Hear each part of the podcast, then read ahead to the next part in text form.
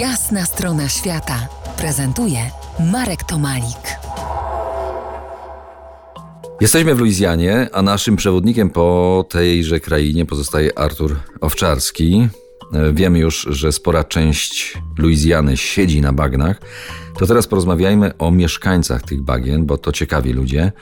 Zupełnie wymykający się stereotypowi y, Amerykanina. Mm, skąd się wzięli? Kim są Cajun-owie? Czy są fragmentem y, tego tygla kultur, kultur o, którym, o którym mówiłeś? Afryka, Europa, Ameryka?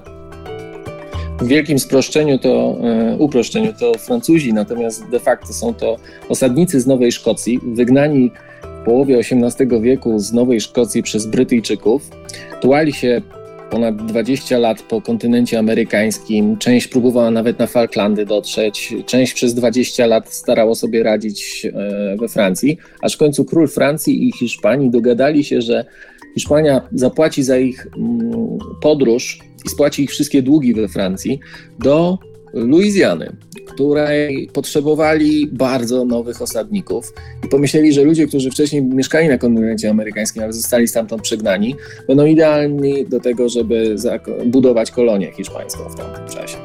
I ci ludzie przypływali do e, Nowego Orleanu, gdzie lokalni biznesmeni wpadli na pomysł, że każda rodzina mogła dostać sześć krów, jednego byka i pięć jałówek, łódka, troszkę ryżu, troszkę mąki i po dwóch latach mieli oddać taką samą ilość krów plus połowę tego, co im się urodziło. Po sześciu latach, przepraszam. I ludzie wsiadali na łódki i z tymi krowami płynęli przez największe bagna w Stanach Zjednoczonych, przez Achafalaje, karczowali lasy, ukrywali się przed Indianami, którzy, niektórzy z nich byli tam mm, ludojadami i budowali e, farmy no ale powiedz, jak, ale... Oni się, jak oni się, nie tyle przed Indianami, co jak oni się ukryli przed y, Amerykanami, bo do drugiej połowy XX wieku zachowali mm, niemalże całkowitą odrębność y, kulturową, tak przynajmniej piszesz w książce. No więc właśnie, no więc właśnie jak już przepłynęli przez te bagna i założyli te farmy, to byli odizolowani od wielkiego świata, czyli od Nowego Orleanu.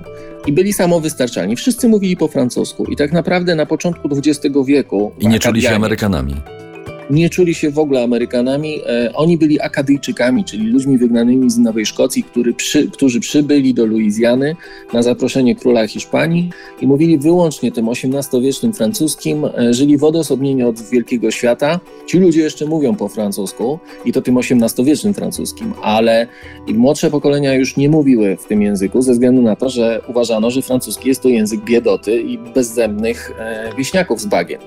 Więc y, mm, angielski był językiem nowoczesności, amerykańskiego snu, więc francuski został zepchnięty na drugi tor i tak naprawdę od kilkunastu, kilkudziesięciu lat powstają szkoły francuskojęzyczne, które są uważane za elitarne i bardzo dobre.